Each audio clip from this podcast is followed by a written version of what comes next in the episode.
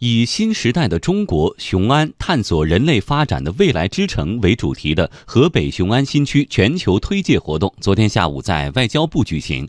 作为新时代中国高质量发展的标志性工程，雄安新区的规划建设已经进入全面实施阶段。央广记者刘慧民、杜振报道。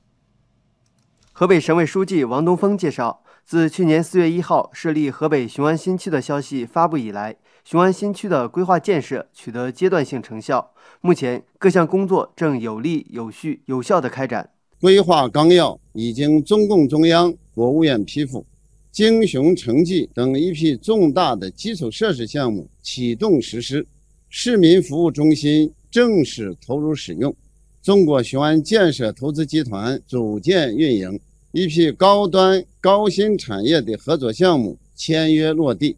白洋淀的环境治理和生态修复全面展开，体制机制和政策的创新不断深化。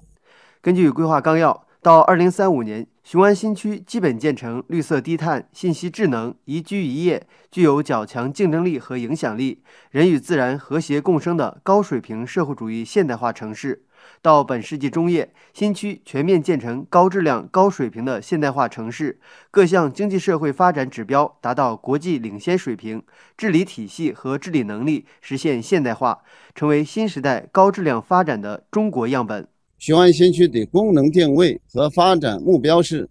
打造北京非首都功能疏解的集中承载地，打造贯彻落实新发展理念的创新发展示范区，打造推动高质量发展的全国样板，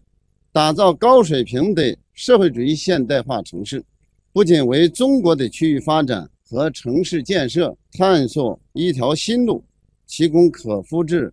可推广的经验，而且为其他国家和地区的发展提供中国的智慧和中国的方案。